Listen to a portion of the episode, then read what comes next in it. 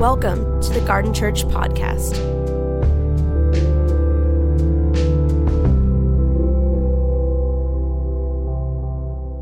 I was reading this passage the other day, and um, it really stuck out to me.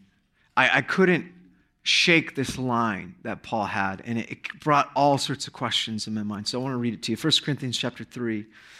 It says this it says, um, Brothers and sisters, I could not address you as people who live by the Spirit, but as people who are still worldly, mere infants in Christ. I gave you milk, not solid food, for you were not ready for it. Indeed, you are still not ready. You are still worldly. For since there is jealousy and quarreling among you, are you not worldly? Are you not acting like mere humans?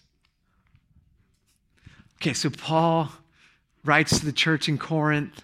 He throws out lines like infants, not ready, still worldly, milk, solid food. And he drops this line Are you not acting like mere humans? And I started thinking, well, what does he expect? Have you thought about this? Like, what is he getting at? Like, what are Paul's expectation of the church? What, and, and let's just take it a little further. What kind of identity does he anticipate those who are led by the Spirit to have? He says, I couldn't give you solid food. I'm giving you milk because you're infants. Because there's jealousy and quarreling. Oh gosh. Ouch. But then I'm wondering, well, what does he expect us to act like? How are we supposed to live then, according to Paul's expectations? Or are we just acting like mere humans? What kind of identity are we called to live out of? And what is our core identity? This is what I want to get at today. Just explore one passage and the implications of this passage. I believe the Holy Spirit restores or empowers true identity. That's the topic today how the Holy Spirit empowers identity. And the passage I'm going to read today, I think, has some of the most significant implications for your life. I believe this passage, if fully embraced and, and understood in the core of your being, will transform your existence. It's that significant. It's in Romans chapter 8. Romans chapter 8, verse 14, it says this Paul's writing to the church in Rome. He's going off on the implications of life in the Spirit. And then in verse 14, he, uh, he has this, this like kind of a set of, of expl- explanation of what it means to be led by the Holy Spirit and what the Holy Spirit comes to do in your person, in your identity, what he does to you as you are experiencing his presence in your life. He says this in verse 14. Are you there? Romans 14? This is one you want to highlight, I promise. Romans uh, 8 14, it says, For those who are led by the Spirit of God are the children of God. The Spirit you received does not make you slaves so that you live in fear again. Rather, the Spirit you received brought about your adoption to sonship. And by him we cry, Abba, Father. The Spirit Himself testifies with your spirit, our spirit, that we are God's children. Now, if we are children, then we are heirs, heirs of God, and co heirs with Christ, if indeed we share in the sufferings in order that we may also share in His glory.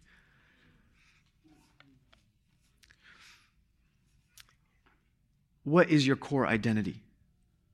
What is at the center of your being? Do you know what it is? Paul breaks down what the Holy Spirit does in your life, and he describes the evidence of a spirit filled life in Romans chapter 8, verse 14 through 17. He gives you an expectation, a, a thing to look for as you live a life filled with the Holy Spirit. There will be markers that reflect the reality of you being a spirit led person. First of all, he says, Those that are led by the Spirit are children of God. He uses this phrase used for the people of Israel, right? They were set apart because of a covenant that God made to Abraham's descendants. And the way into the covenant was through blood, through the law, through sacrifice, through ceremony. And now he's saying, no, it's the Spirit that gives you this inheritance. It's the Spirit that gives you the blessing of the Father. It's the Spirit that gives you access to the Father. And now you inherit the title and vocation and identity, the children of God. Are you with me?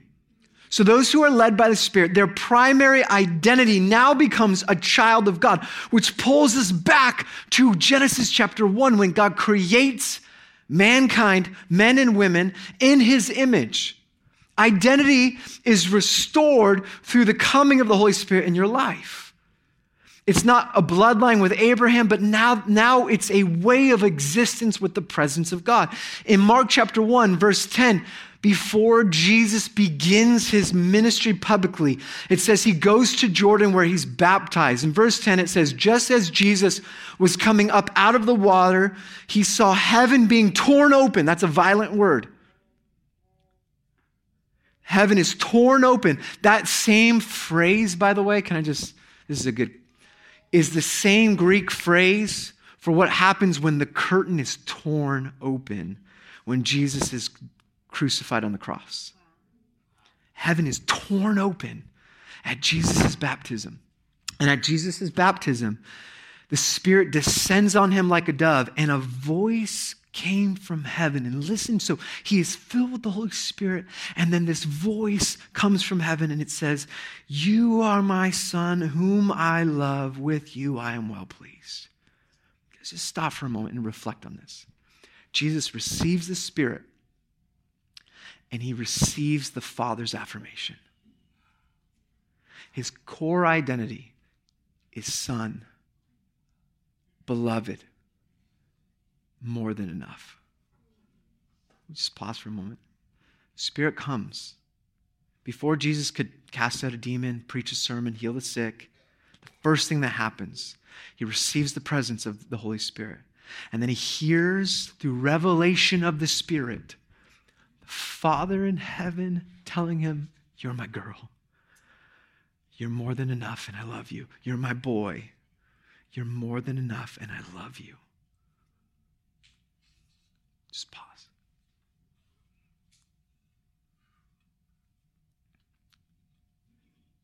This is the foundation of our identity.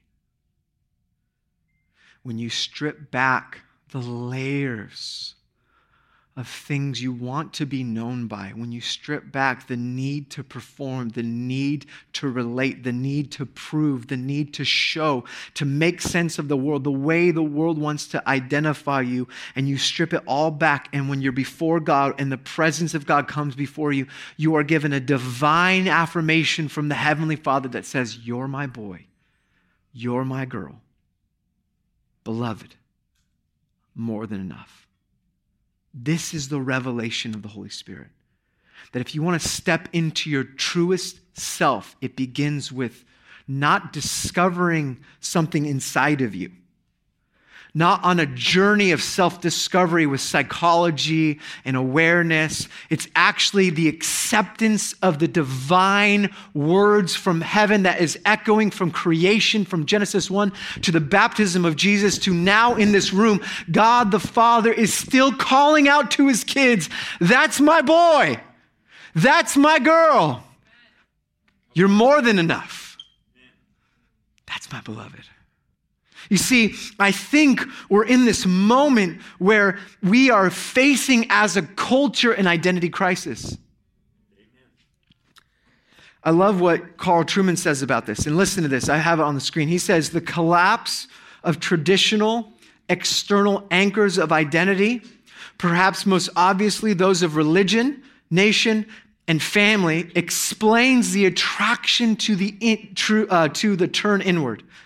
The rise of technology feeds the notion that we can bend nature to our will, that the world is just, is just so much raw plastic material from which we can make whatever meaning or reality we choose. The loss of sacred order reinforces this subjectivism. And listen to this. He says, the modern self finds himself in the midst of what one sociologist has described as a culture of expressive individualism, where each of us seeks to give expression to our individual inner lives rather than seeing ourselves as embedded in communities and bound by natural and supernatural laws. Authenticity to inner feelings rather than adherence to transcendent truths become the norm. I know this is offensive. This is what we have to hear. Because we live in a moment where we want our identity that we have found internally to be the loudest thing, the most important, the truest thing about us. When actually, the truest thing about you doesn't come first from your personal discovery, it comes from the awareness of this sacred whisper from heaven and creation that you are a child of God you are loved and you are more than enough. How we doing, church? The Holy Spirit comes to give us this revelation.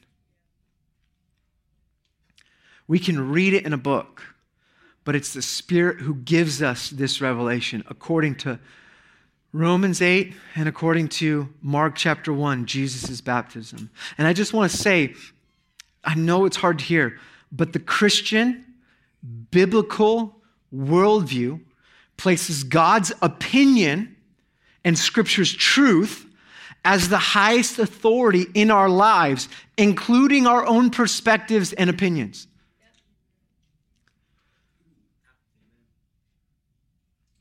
You want me to say that again? For the back row. Christian biblical worldview places God's opinion and Scripture's truth as the highest authority in our lives including our own perspectives and opinions. In other words, we have to take our thoughts and beliefs and ideas and emotions captive and submit them to the truth of Christ. And this is true for identity. In other words, identity comes from God as creator. You are made in his image. Identity is formed by the Spirit, and it is shaped by the revelation of the Spirit and established by God's loving presence. Let's continue. It says in verse 15, the spirit you received does not make you slaves so that you live in fear again. Rather, the spirit you received brought about your adoption to sonship. Now, if you are here in our Ephesians series, you know this adoption to sonship is one of the most powerful phrases in all of the scriptures because it is the gospel in a nutshell. That is a legal term for what would happen in Roman societies. But what Paul is saying, it's the Holy Spirit who enables, or in, let me rephrase it, it's the Holy Spirit who delivers us from slavery and empowers our freedom as sons and daughters. Paul's saying this is what the Spirit comes to do in you. Remember when Jesus said in Acts 1 that you'll receive power to be my witnesses? Paul is systematically, like an engineer or a mechanic, breaking down the activity of the Holy Spirit in your personal life so you know the kingdom dynamics that are happening in your soul. That you, through the power of the presence of God, are being renovated, reformed as an entire person because of the presence of God. He takes away the fear that culture and sin and the devil places inside of you and replaces that not with a fearlessness, although that will come later. He replaces it with identity. You're now adopted. And in Roman context, it's referring to the legal transaction that took place when a wealthy couple or father wanted to pass off their inheritance to someone who was not their biological son. They would find a slave or a servant and they would go through this legal process, letting the community know that this person is being grafted in as a son of the house. All debts of the slave would be canceled. Anything they owed would be taken care of and paid. They would be given a new name. They would be given new responsibilities. They could never again be disowned because of this legal transaction. And Paul is saying the Holy Spirit comes takes you, who was once a slave in sin, deserving the wrath of God and the cross and death and separation. Now you are a son of the house, a daughter of the king, and with it comes rights, responsibilities, and all sorts of vocational explana- or expectations. And now you walk around, and he will say, as an heir of God, a co heir with Christ. How's that doing for identity? Walking around insecure, walking around formed by the environment and cultural narratives that make you think you're less and that God is someplace else, uninterested, waiting to write a ticket and give you a, a, a, disapproving experience, one who's not concerned, waiting for you to make that mistake. No, no, no, no. You are a co, you share the reign with Christ, according to this text, and eventually in Revelation. How are we doing, church? I, I just want to say, you can't think yourself into this experience. You can't memorize this passage and think it's going to transform your life. I've done it. First time I met with Bill when I was 19 years old, he had me read Romans 8 for an entire year. Powerful. Still didn't make a dent. it didn't make a dent in the hole that was in my soul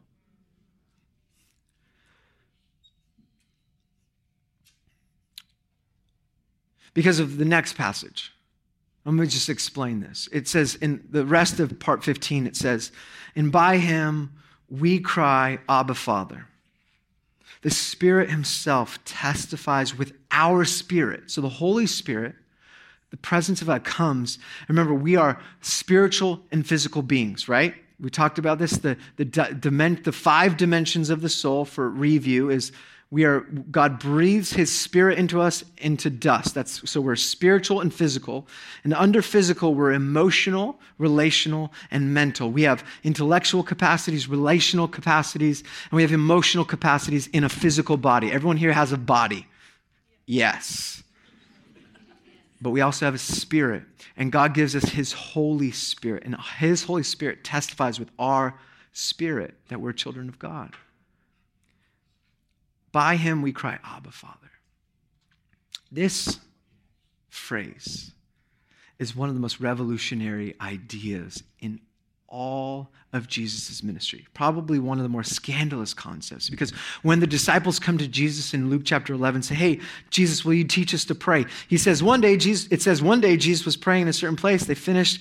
His disciples said, Lord, teach us to pray. And like John taught his disciples, verse 2, he says, He said to them, When you pray, say, Father, hallowed be your name, your kingdom come. And he goes on to do the Lord's Prayer or the version of it in Luke chapter 11. Now, what most actually a significant number of biblical scholars believe is that when Jesus spoke the word Father in the New Testament, the 148 times he uses that word, most likely he was using the informal word Abba, which is daddy or dada, instead of the, instead of the formal Greek word um, uh, for, for father. He uses the Aramaic informal word for what a child looking up to his daddy says in Aramaic, Abba.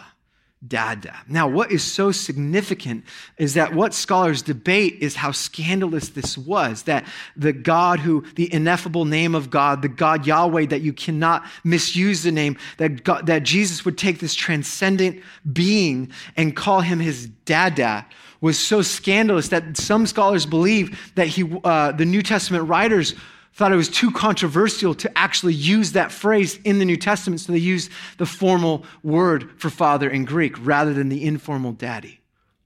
But think about this Jesus comes to reveal what the Father is like, what the Abba is like. No one sees Abba except the Son. Over and over again, Jesus will reveal what his Abba is like. And then he doesn't save his Abba experience for himself. He says, when you pray, pray to Abba.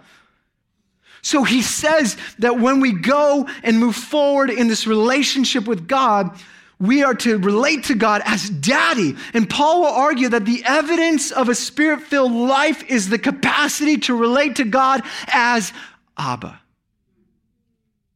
How do you relate to God? Just wait right here. How do you relate to God?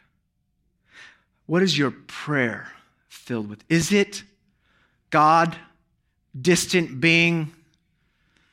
Oh Lord Jesus. I, and I get it. And I get, we're just coming off of this moment where Francis is like transcendence, silence, big, holy of holies. I totally think we need to recover reverence. We need to recover this, the, the scandal of keeping everything awesome in our culture. But at the same time, when you look at what a spirit filled life says, it's what my friend Remy said today that you are now the Holy of Holies. You are the new temple. The controversy of the New Testament is the Spirit actually doesn't dwell behind a curtain. We don't have to tiptoe with our shoes tied and a big chain with all these sacrifices. We come with boldness. Not just that, when the Spirit comes, He wants to restore intimacy with the Father so that you have nothing else but to say, Abba, Daddy. And this is why this passage is so hard for so many of us. Is it not? This is why, even after reading this chapter for an entire year, it doesn't make a dent on the hole that was in my heart for that longing of the Father's affirmation. Because what I've seen time and time again is that your earthly fathers, your relationship to your earthly father distorts your relationship with the God in heaven. And your view of God shapes the way you live and interact in the world today. The Spirit wants to restore intimacy with Abba.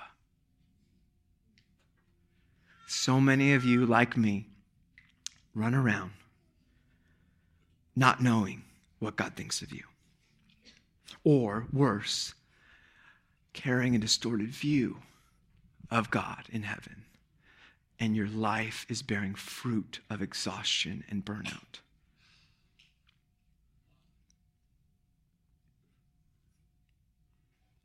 I thought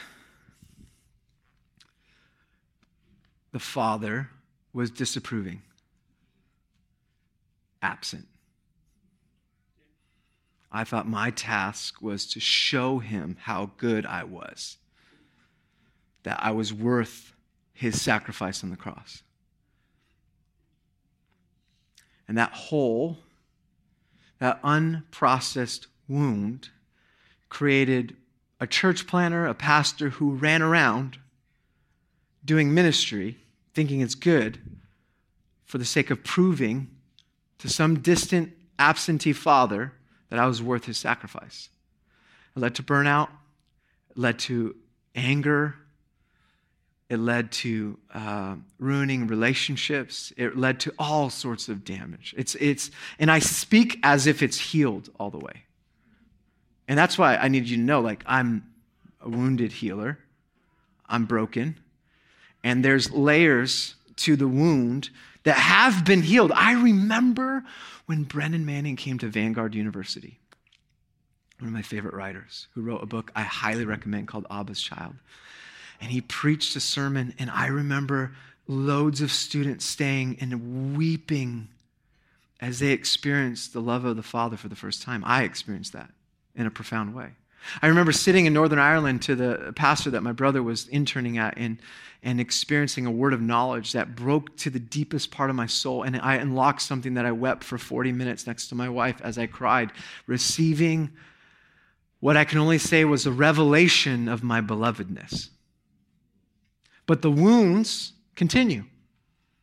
How many of you know what I'm talking about? You've had the encounter you know the truth, you've done the work for the false self, and yet you still have work to do.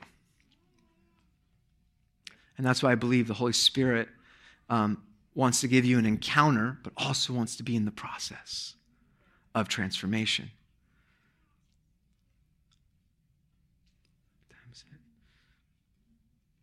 Some of you have the wrong ideas about God, and it's shaping the way you live and interact in the world. Brennan Manning said, The love of God embraces all without exception, for his love is never based on our performance, never conditioned by our moods of joy or depression. The furious love of God knows no shadow of alteration, it is always tender. Jesus reveals what the Father is like and the Spirit of God gives us a fresh revelation of His love as He pours out His love in our hearts. And Jesus invites us to be restored. His Spirit comes to reveal, restore, and secure our relationship with the loving Father as Abba.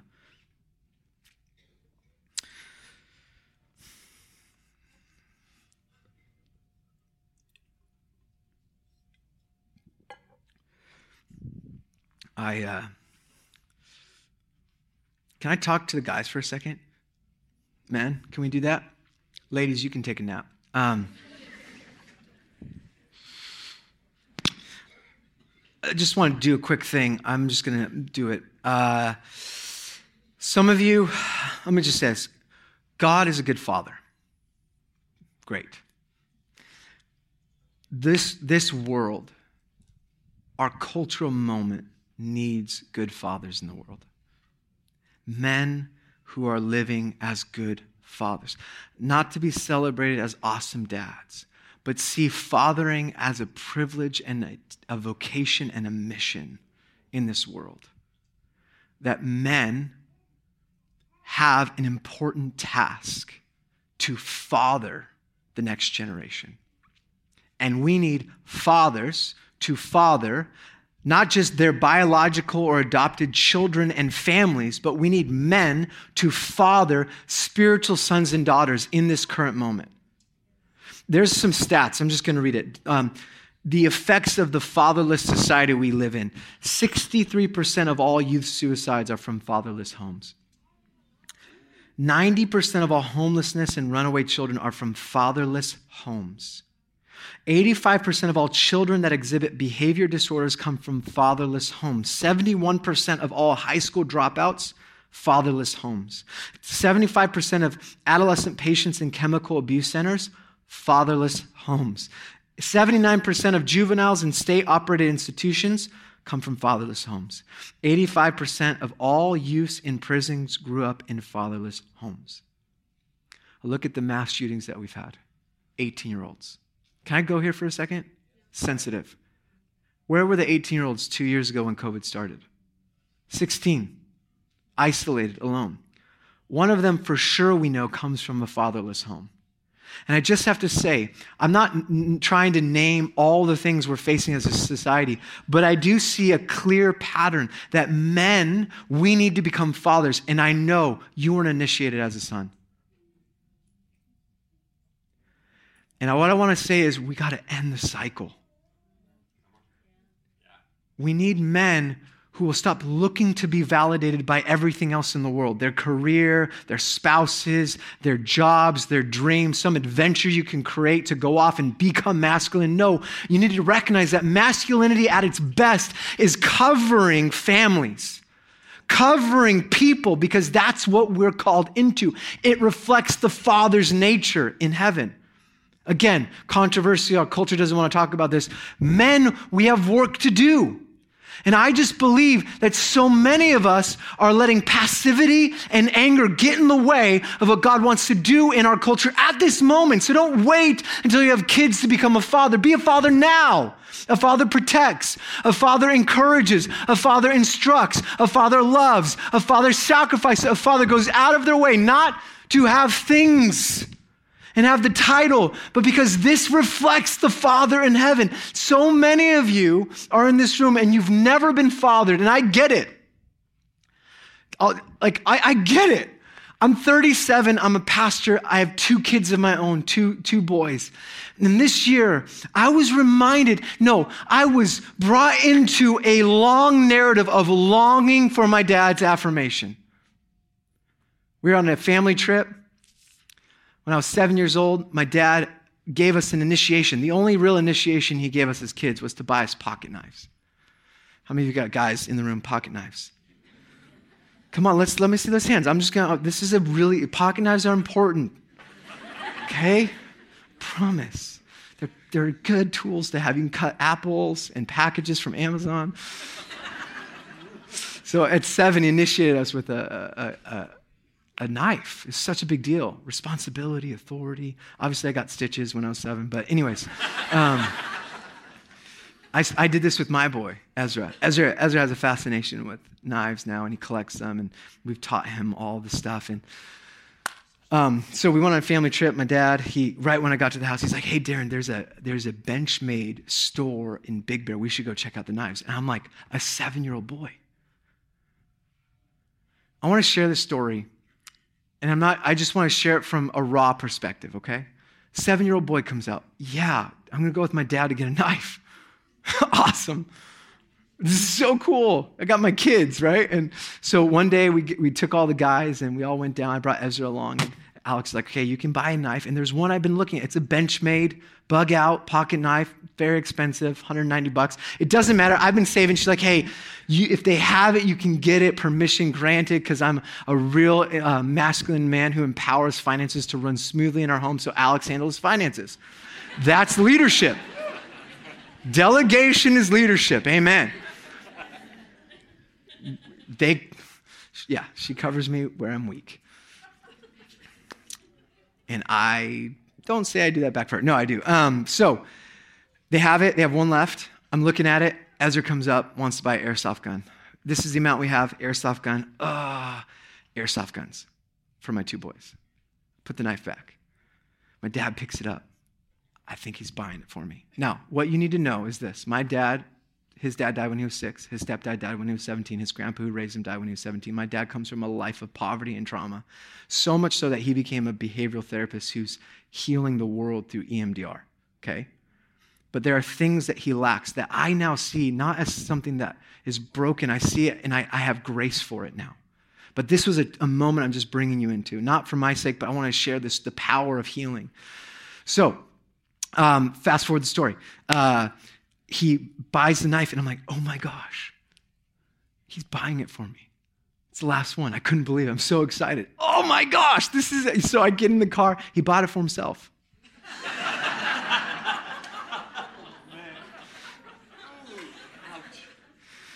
it hurt a lot. Week later, uh, Sunday morning, I was on a walk. My, my spiritual father, Bob Hassan, calls me. Hey, what's going on? What are you feeling? I tell him the story, and he says, Ouch. That hurts. That's not what a father should have done in that moment.